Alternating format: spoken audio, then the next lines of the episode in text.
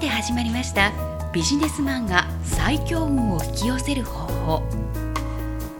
これからの混沌とした時代の中でビジネスマンが強く楽しくそして幸せに生き抜くための最強運を引き寄せる方法を起業家の大内和也さんそしてパーソナリティの青山由紀が務めてまいります。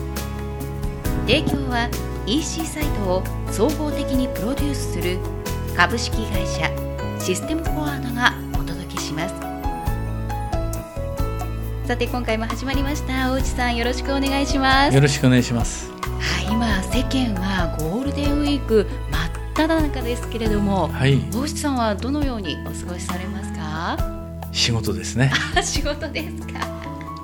ちょっと映画を見に行ったりなんていうのはないですか？ありますよ。あもちろん。ありますか？あ、仕事しながら、はい。まあ遊んでるっていう感じですか？あなるほど。だってはい。仕事も大好きだから、はいはい、ねその間にそうですね。っていう感じでしょうか？えーそれで今度展示会、ちょうど5展示会月11、12、そうです13そうです。やるんでその準備がね、はいはい。結構大変なんですよね。なるほど、は展示会シーズンになると、ええ。いつもやはり皆さんこう遅くまでお仕事されてる感じなんですか？そうですね。やっぱり準備が結構かかるんですよね。準備が。こう準備しないとやっぱ展示会出てもダメなんですよ、なるほど。もう展示会のプロですから。そうです。僕7回目なんで。あ7回も7回連続。出てますよ。毎年出されるということがすごいねですよね。相当お金かかりますからね。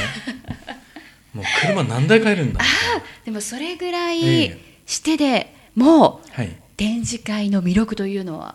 に出ないとダメですね。あ出ないとダメ。出会わないから。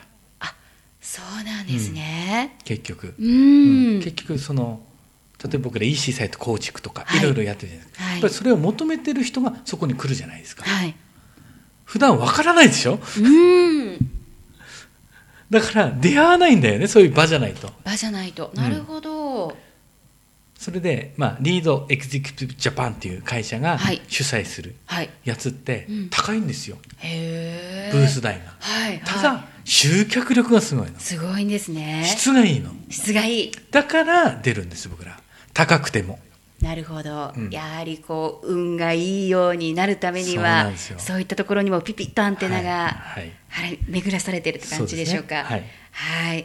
じゃあまあ今回大内さんいよいよですね、はい。ビジネスマンが最強を引き寄せるための五種の神器が、はい。なんと今回5つ目。完結しますね。はい完結します、はい、教えていただけますか、はい、最後は勇気。勇気の話。そうなんですね。これは、はい。えー、Facebook の投稿なんですけど、はい。勇気があるところに希望が芽生え夢となって花開く、ね、はい。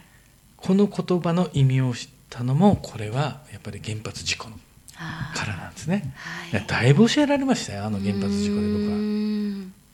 ね、私の住んでいる自宅は福島第一原発より40キロ圏内。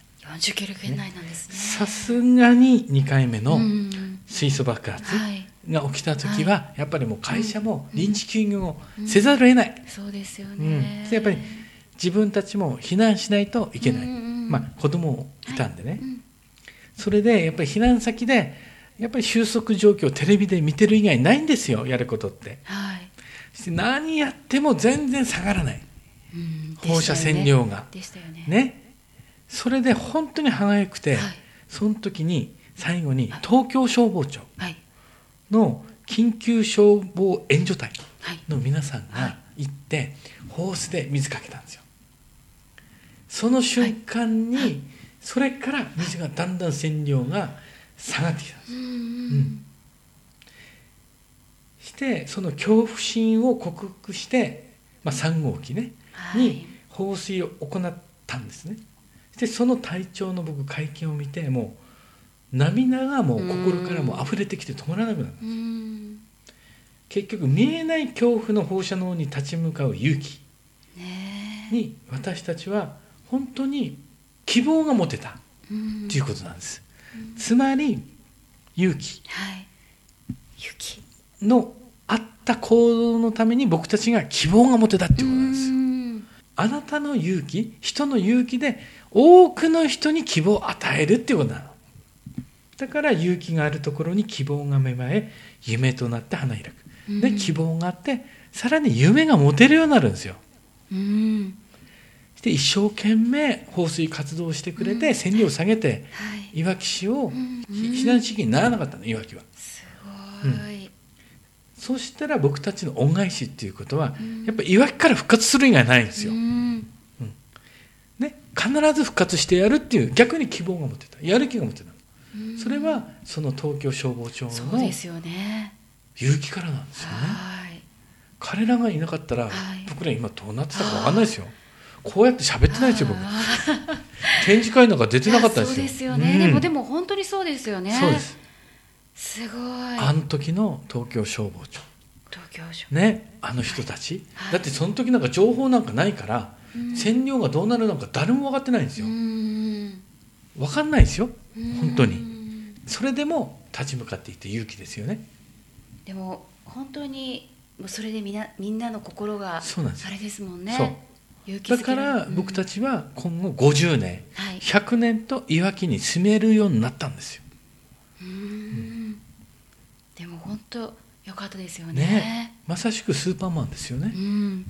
本当にスーパーマンに見えましたもんね。ね。あの時は、はい、うん、だってみんなが本当に予期しないことで本当に今問題をもうどうしたらいいかみんながさまよっている時に、ええええまあ、その方たちの勇気で、そう。ん。本当に大きく変わったんですそう。です。だから皆さんも仕事をやってるじゃないですか、うん。やっぱり勇気を出してやることが大切なんですよ。なるほど。それで救われる人がいるんですよ、うん。希望が持てる人が生まれてくるんですよ、うんですよね。はい。だから仕事でいろいろやってトラブルが発生しました、はい。ね？いやまた僕やりたくない、うん。そんなこと言っちゃダメなんですよ、本当ですね。ね？うん、それで希望が持てる人が出るんだもん、うん。そう考えることによって耐えられるじゃないですか。頑張れるんだよ、そうですね。僕がそうだったの。僕も最初社会人の時、はい。やっぱりねあの最初オペレーターとか、はい。ね、うん。保守担当なんで、昔はパあのコンピューターシステムってはい。夜間処理で流れるのね、はい。昼間はパンチャーがデータを入力して、はい。それを集計して、うん。伝票とか発行する、はい。つまり夜中の処理なんですよ。そしてそこが突然お落ちたりすると、はい。呼ばれるわけ。次の日伝票出ないから発注できなくなっちゃう、はい。そう夜中呼び出されてやっていくんですけど、うん。ね。うん。はい。結局もうそういうふうに心がけないとはい。心が折れちゃうの。うんうんうん折れるよ。だって夜中の2時3時そうですよね。大変なお仕事だったと思います、うん。本当に。これも何回もはい。最近で喋ってますけど、うん。はい。つまり僕がその問題を解決することによって、はい。ね。うん。助かる人がいるんですよ、うん。ね。ね。次の日伝票出せなかったら、うん。注文できないんですよ、そうですよね。ね。まあ、注文できないと部品ができない、うん。完成しないですよ。製品が完成しない、うん。そう大変なうん。打撃じゃないですか、まあ、そう思ってやってましたでもそれはやっぱり感謝されてるっていうやっぱりそう。ねうん。その実感もうん。ねもちろんあって。うん。ただその当時はうん。まだね、はい。そういうそこまで行ってないんだよ。なるほど。行かないの？新入社員23年のうちは、はい。感謝なんかされないんですよ。やって当たり前だから、だから、されない。けども、うん。それで救われてる人が必ずいると、俺に言い聞かせてた、あなるほど自分になるほどなるほどうん、だってそれ保守担当だからやるの当たり前だろっていう感じだから、あそれがお前の仕事だよみたいな感じだから、でも、うん。まあ、世間一般的にうん。結構当たり前に思われてることって多いですもんね。多い多いから。ね。それでなんか結構本当に、まあ、自分も含めてなんですけど、心が折れるなって。だから自分で思うの、必ずこれで救われてる人がいるはずだと、はい なるほど。折れちゃうよ、そうなんですよ。折れちゃいますよね、なかなか言ってくれる人っうん。てそうそういないから、そうですよね、うんうん。じゃあ自分でも。もう言い聞かせた方が言い。い聞かせる、ううんんなるほど、そう。う、ん。ね、そういうことですね。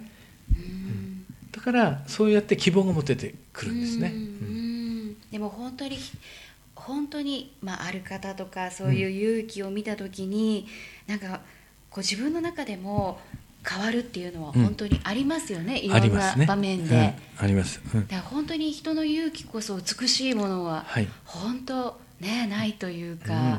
すごい、まあ、もちろん覚、まあ、前回の話に遡りますけど、覚悟を持っての勇気。そうなんですよね。だから覚悟した人しか勇気はもらえないんですけどねなるほど、うん、与えられないんですよねうん。覚悟しても。そうですよね、うん。だってその東京消防庁の方も、うん。本当にまあ死ぬ気の覚悟ですよね。もちろんそうですよ、ね。みんな覚悟してきてるわけですから。ううん。ん、でもそれがやっぱり人の心を動かすというか、そうなんですね、うん、そして希望を与えられる、ねえ、そうやってでも希望を与えてもらった方もまた逆に感謝する気持ちももちろん出てくるしもう皆さんがいい循環ですよね。そうなんですよ、いわきの皆うんうんさんも、うん、すごいですね、でちょっと覚悟の話に戻りますけど、はい、ね、これ前回言い忘れて、うんはい。とてもいい話なんですけど、あはい。やっぱり覚悟うん。してうん全て覚悟してるんですよ。だからたとえ失敗してもはい。下を向く必要は全くない、あそうなんです。失敗してもですか、下を向く必要なんて全くないんですよ、え。うん、それは勇気を持ってやってるわけですから、ね、覚悟して勇気を持ってやったんですよ、うんだからたとえ失敗してうん。何か失ったとしても、うん。ね、それは一時的なお金とか、うん。そういうことは失ってるかもしれないですけど、は信用とかその人の価値は高くなってるはず。だって覚悟して何か経験したんだから失敗したんだから。うん。ねそれは語れるんだよ。なるほど。これ順風満帆にうまくいった人の話って、これほどつまんないものはない。はうん。っきり言って自慢話になっちゃうんだそうです。自慢話聞かされてるのと一緒。これはつまらない。確かに、うんうそうですね。そうでしょ？はい、うんうん。そうですね。なんかこう成功している人でも、うん。まあいろんな苦労があったとかなんかそういう話の方が、みんな結構引き込まれたりしますもんね、うん。それが結局参考になるんだよ、あうんうん。うんうん。そもそもずーっとね生まれつき成功してる人はこういう話聞かないから、そういう話聞きに行かないでしょ？なるほど、ね？はい、そもそもだって成功してんだから。あーそうですよね。別次元のところで生きてる人だから、なるほど、ねなるほど、うん。はい、だから成功話をしてもダメなの、うんうんうんそういう人は話聞かないから。うーん。みんな失敗して失敗して苦労してる人がやっぱ求めてこういう話を聞くわけですからね。なるほど、うん。じゃあその失敗もちゃんと自分の栄養にしていく。だから下を向く必要全くない、全くない。どんどんもう胸を張って生きてくださいっていうおおなんか力強い言葉ですね。うん、いいんですよ覚悟してやってるんだから、やらないやつよりやったやつの方が強いんだよ。なるほど。やらないやつよりもうん。やったやつの方が強い、そう。ああそれすごいですね、だって語れるでしょ、なるほど。うん、そしたら次の人のためになれるの。なるほど。次の人。やってないやつは誰のためにもならない。よ、ね、自分で覚悟して MC をやって、うんうん。ねうん。そうすると次の人のためになれるわけよ。また慣れるというか。こういうふうにやった方がいいよってこう言えるじゃないですか。うんうんうん。ドキュメントにしてれば、なるほど。そこすごく大事なん大事で大事ですよね。そこ大事なんですぼーっとしてるのはダメですよ。はいわかりました、はい。わかりました、えーでも本当にこうやってお伺いしているわけなんですけれども、まあ、5つ。はい。五種の神器としそうですね。はいしまして5回に分けてお伝えしていただきましたけれども、はい。ちょっと振り返ってもそうですね。はい、はい。見ていただければと思はいうんですが。まずはやっぱり本質の話ね、はい。やっぱ物事の本質をうん見極めるということ、はい、はい。うん。誰が困ってるんですかっていうこと。うん。これが本質だからね。はい。そのために何ができるか。うん。ね。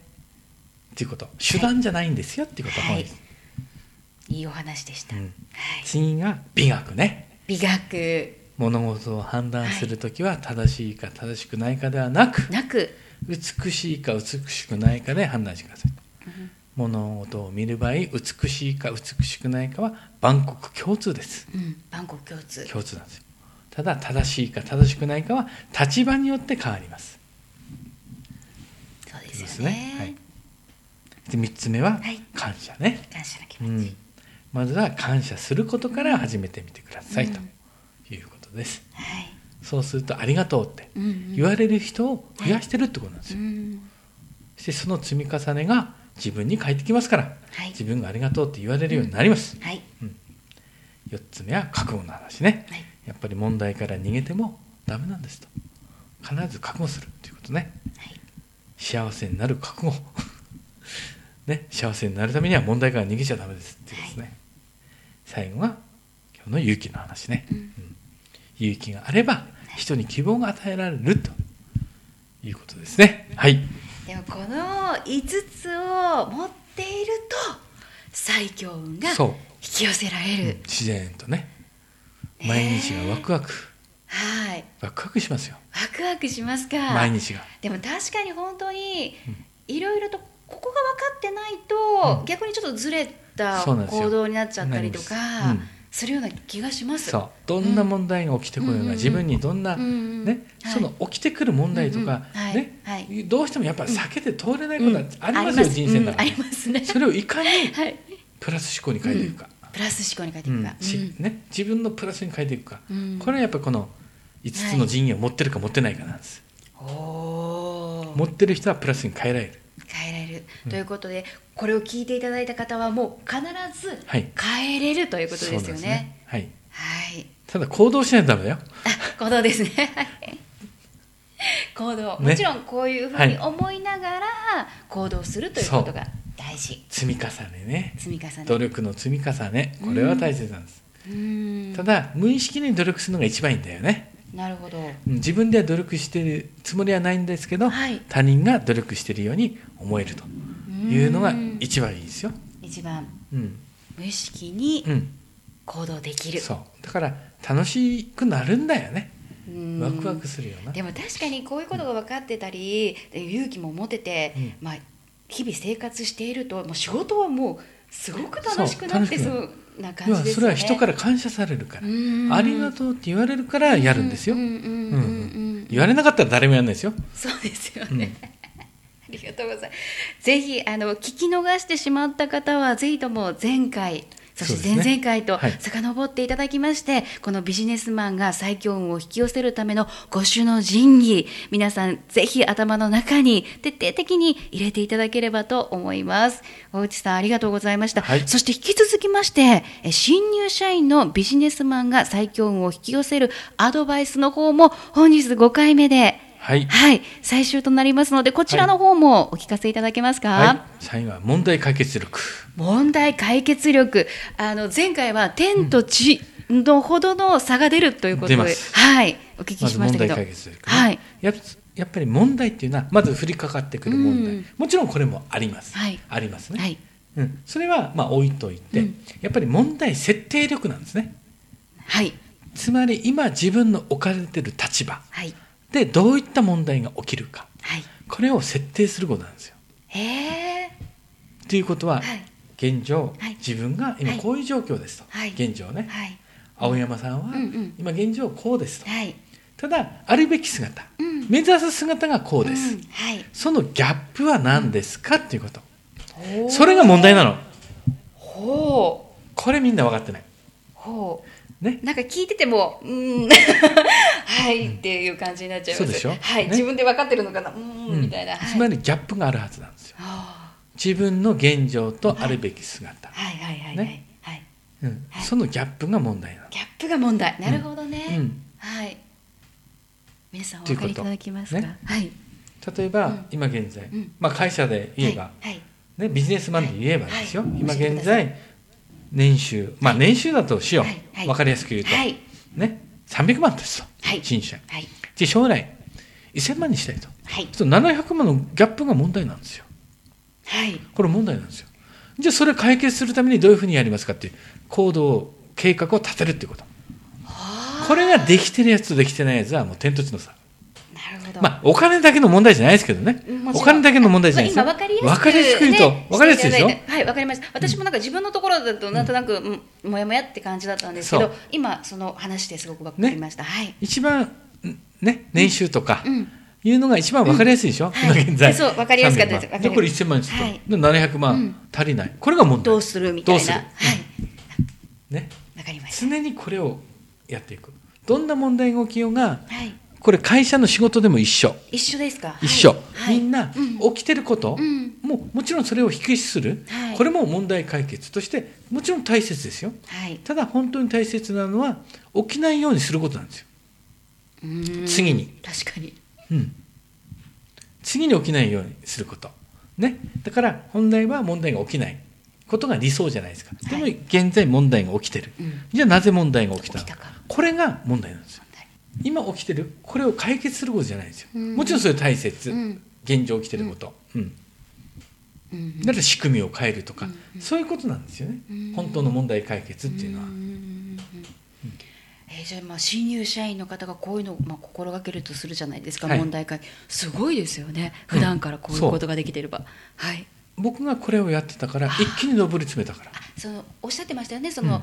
夜間のそのお話皆さんね、聞いていらっしゃる方、まあ、全然うん。いろんな会話があったと思うんですけど本当にそういうところのそう問題定義をいつも大内さんはこれの感覚でやってるんですよ。もちろんトラブル対応はしますけど、はい。じゃあ起きないためにどうすればいいかうんうん。ですよね。はい、うん。でねすごい。そうなんですよ。いうことを考うんえるっていうのが、そうなんですよ。そうすると夜間処理をやらないようにするためにはどうすればいいか、うん。じゃあ日中オンラインで入力してうん。処理できるような仕組みに変えていくとか、うんこれが本当の問題解決なんですよ。なるほど。これをやっぱりね起きたトラブルに対してプログラムを直す。もちろんそれをやらないといけないけど、ね、それはそれでね。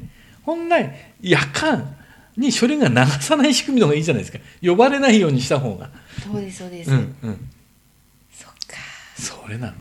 すごいですね、ただこういう提案ができる人はまずいない、ですよね、だから逆にあのこのポッドキャストを聞いてくださってる方はす。ごいラッキーなんじゃないですか。なんかこういう新入社員がいたら、ね大内さんご自分の会社でもいたらやっぱりあれそうですよね。はい。すぐ即戦力になってなりますよ、ね。将来がす,、ごい。安心できる、うん。確約できますよ、そうですようん。ね、だからビジネスってどうなるかわかんないじゃないですか、どんなね、はい。うん。一流の会社に入ったって、はい。今ねもう、うんナショナルブランドの会社だってうん。変われるぐらいの時代ですからね、はい。何千人リストラ、うん。当たり前なんですよ、もう、大手企業だって、うん。もう時代が変わっていってるんですから。うんうん。っていうことはやっぱりもう自分を信じる以外ないの。会社なんか信じられないですよ。会社のブランドなんか信じられない今は。うんうんうん。大手安定なんかないですよ。はい。大手の方が危ないよだって、うん。すぐリストラだからそれも何万人とかってくるから。そうですよね、そんなことを思うと。全員が対象になっちゃうんだよ、ううん。んそうですよね、大内さんから見て新入社員の方も、まあ、接する方もええ。いらっしゃると思うんですけど、はい。まあ、大内さんと出会った人にはもうこれはやっぱりお伝え実際にされてるんですか？そうですね。ん。はい。こういうふうにやってってねみたいな、はい。心がけてね、うんみたいな、うん。やっぱりそれで全然皆さんどんな感じですか？変わりますよやっぱり。実やっぱり変わられる。変わる。してやっぱりでも聞いて行動しないやつはダメ、ああ聞いて行動しないうん。やっぱり行動していく、でそのためにやっぱり進捗確認が必要なの、あそこを教えてください進捗確認といううん。のは、で僕が聞く以外ないじゃないですか、あはいるほど。じゃあ、まあ、ここれで経営者の方も聞いてらっしゃるかとも思うんですよ、はいはい。で新入社員を実際に育てている方もいらっしゃると思うんですよ、はい。そういった方は逆にこうどうそう。んうんこのやっぱり確認することだよね、確認された方がいいということで、うん進捗をね、あうんうん。そしてやっぱり自分が成長してるところにはい、人は喜びを感じるから、うーん。だから頭ごなしにはい。やっぱり怒らないっていうことね、怒らない、はい。うん、褒めて育てるっていうことですよ、はいそれでね、うんこう天狗になるやつもいるかもしれないけど、はい。まあそれでもいいですよ、あやっぱり褒めて育てる方がお内さん的にはうん。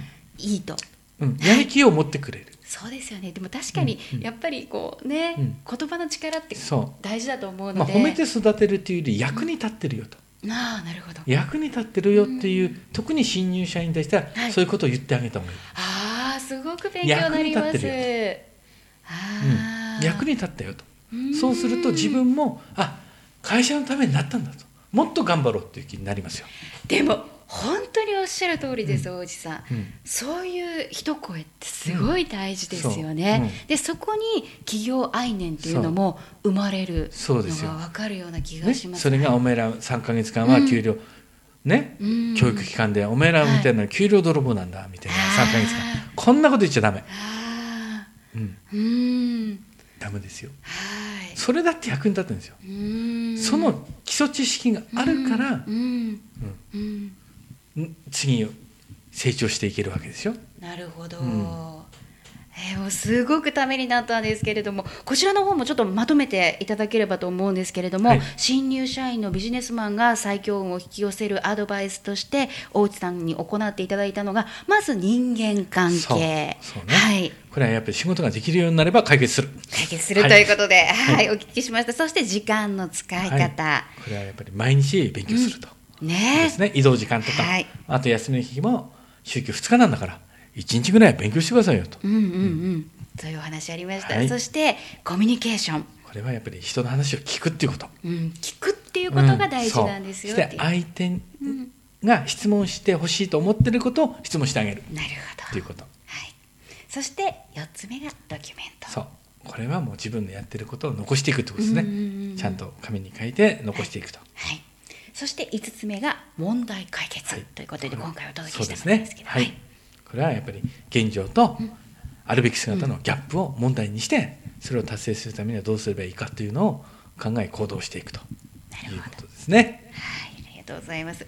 でも初めにお話ししていただいた最強運を引き寄せるための五種の神器とそしてこの、まあ、新入社員向けとは言いましたけれども、はいええこのアドバイスどちらも大石さん曰くやっぱ行動しないとダメそれはそうですよ。ね。聞いたってダメですよ、ね。はい 聞いた中でもうすっかりとなんかこう、ふわーっといい感じになってますけれども、ええええここからが皆さん勝負ということですね。うん具体的にじゃあやらないとダメ。やらないとダメ。ですねはい、ぜひ皆さんここ心がけて行動していただければ最強運の方を引き寄せられると思いますので皆さんね、えーぜひ生活の中に取り入れていただきたいと思います。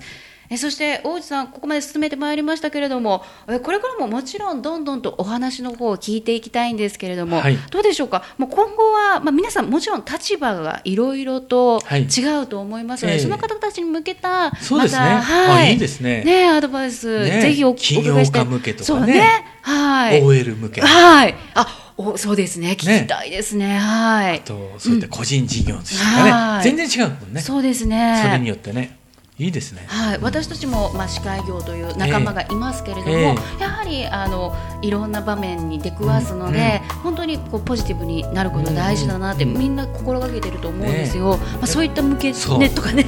はい、やっぱり起業家とか個人事業主とか、はい。そういった方は自分の判断でいろいろできるでしょ、うんだから、この最強運のうん、なるやっぱり内容を行動すると効果が出やすい、ほど。目に見えて出るよそうですか、もうぜひそれも聞かせてください、え今回も本当にありがとうございました、はいありがとうございました。さて今回は起業家大内和也さんパーソナリティ青山由紀でお届けしてまいりました。提供は EC サイトを総合的にプロデュースする株式会社システムフォワードがお届けしました。どうぞ皆様次回の放送もお楽しみに